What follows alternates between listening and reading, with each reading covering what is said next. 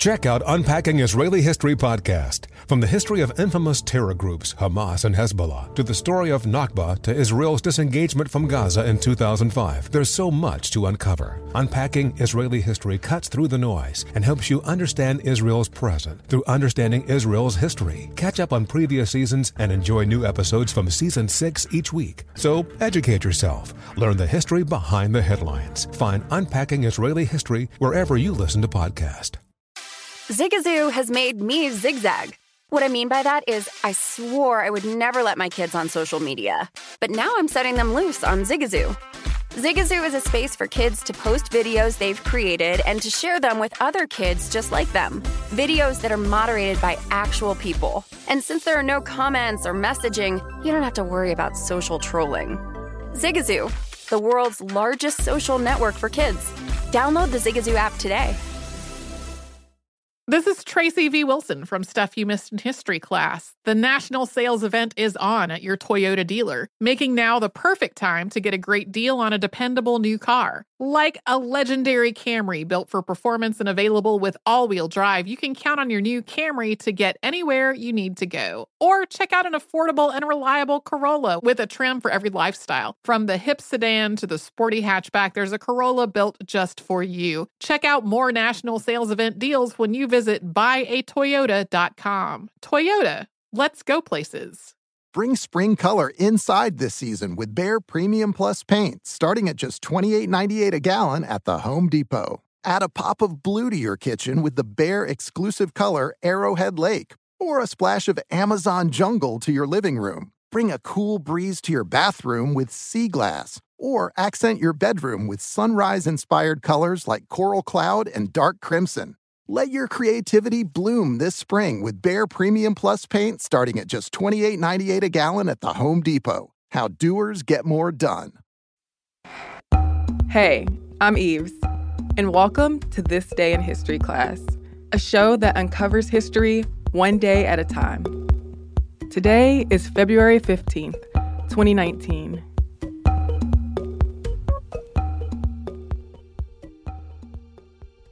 The day was February 15th, 1796. John Caesar, who had the nickname Black Caesar, was shot dead after escaping his settlement in Australia. Caesar was a bushranger. In fact, he's thought to be Australia's first bushranger. Bushrangers were convicts and outlaws who took to the Australian bush to avoid capture and punishment. Not all of them were violent, but bushrangers did become known as bandits who robbed stagecoaches and banks and killed people. Many people came to romanticize bushrangers for their rebellion and anti authoritarianism. But Caesar only had a reputation for his theft and penchant for escaping his confines. In the late 1770s, English Captain James Cook charted eastern Australia and claimed it for the British Crown dubbing it New South Wales. And soon after, the British began colonizing New South Wales. In January of 1788, the first fleet that had left England the previous year arrived at Botany Bay on the east coast of Australia. There are likely several reasons for the move. Britain's population was growing, its prisons couldn't accommodate everybody who was sentenced, and America was no longer accepting transported criminals. And the land was prime real estate. Britain could expand the empire, set up a base in the region, and claim the territory against other places that might claw for that possession. Regardless of the motives behind the colonization, Britain sent 11 vessels in the First Fleet, including six transports that held hundreds of convicts. The plan was to put the convicts to work on government farms. When the British realized that the land at Botany Bay wasn't sufficient for their plans, they moved north and established a penal colony in Port Jackson at Sydney Cove. John Black Caesar was one of the convicts who were sent to New South Wales in the First Fleet. Caesar's exact ancestry isn't known, but it is known that Caesar was of African descent. Caesar was possibly born in Madagascar or America, as one historian notes, But he later moved to England and became a servant. In 1786, when he was somewhere around 22 or 23 years old, John was charged with stealing money and sentenced to transportation, or banishment to a penal colony, for seven years. He was imprisoned on the ship the Alexander and sent away to Australia in 1787. Caesar was described as a hard worker, but troublesome, and so were many of the convicts who lived in harsh conditions in a struggling colony among indigenous peoples who were not all welcoming of the British immigrants and their problems. In April of 1789, John was once again tried for theft at the criminal court. But this time, he was sentenced to a life term of transportation. That meant he was destined to live out the rest of his days in subjugation in Australia. So Caesar fled and took refuge in the bush. Or, as Lieutenant Governor David Collins put it at the time, Caesar had, quote, taken to the woods with some provisions, an iron pot, and a soldier's musket, which he had found means to steal. Caesar was soon caught and sent to work at Garden Island in chains. But that wouldn't be his last getaway. Caesar was a character for sure, a fact made clear by contemporary descriptions of him. Collins said the following about Caesar in his book, An Account of the English Colony in New South Wales. This man was always reputed the hardest working convict in the country. His frame was muscular and well calculated for hard labor but in his intellects, he did not very widely differ from a brute. His appetite was ravenous, for he could in any one day devour the full ration for two days. To gratify this appetite, he was compelled to steal from others, and all his thefts were directed to that purpose. He was such a wretch, and so indifferent about meeting death, that he declared while in confinement that if he should be hanged, he would create a laugh before he was turned off by playing off some trick upon the executioner. That same year, Caesar was allowed to work without chains, and he escaped in a stolen canoe with a gun. He tried to make do in the bush by robbing gardens, threatening Aborigines and taking their food, but the Aborigines ended up spearing him, and he returned to camp in early 1790. In March, Caesar was sent to Norfolk Island, where he got land and a hog.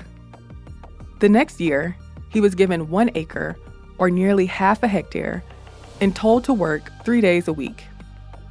And in 1792, he had a daughter with a woman named Anne Power, who had been sent to Australia on the Lady Juliana, a ship that transported female convicts. But Caesar soon left his family and went back to Port Jackson in 1793. He stole off again in 1794, but was soon back in custody. But even after being punished severely for escaping, John allegedly said that, quote, all that would not make him better. Collins frequently referred to Caesar as incorrigible, but Collins had a lot of choice words to say about John and the other people living in New South Wales. I'd say Caesar was relentless in his pursuit of some sort of freedom. He escaped for the final time in December 1795, leading a band of armed wanderers in the bush in the Port Jackson area. He and the people in his troop were deemed a threat for their thievery, and people were told not to supply the vagabonds with ammunition. But clearly, Caesar had had enough. He said he wouldn't turn himself in or be captured alive so Governor Hunter offered five gallons of spirits to the person who caught him. John Wimbo, who had been hunting for Caesar for days, found Caesar and shot him on the morning of Monday, February 15, 1796. John Black Caesar died that day in a colonist hut at Liberty Plains. I'm Eves Jeffcoat, and hopefully you know a little more about history today than you did yesterday. And here's something else that I learned in researching this episode. It said that Caesar wounded Pemulwuy, and colonists celebrated that one good deed of his, as Pemulwuy was an Aboriginal warrior and resistance leader who had conducted raids on the colonists. A lot of the Aboriginal people resisted colonization, but many of them died at the hands of the colonists, who spread disease, stole Aborigines' belongings, abused girls, and committed massacres. Catch you all tomorrow for another episode. Hey Sarah, I love that spring break vlog you posted on Zigazoo. OMG, you watched it? Yeah, it was so cool. I think you're so talented. Social media is only positive with Zigazoo, the world's largest and safest social media network for kids. In Zigazoo, all community members are verified kids like yours, and all content is fully human moderated. Try out Zigazoo this spring break. Download the Zigazoo app today.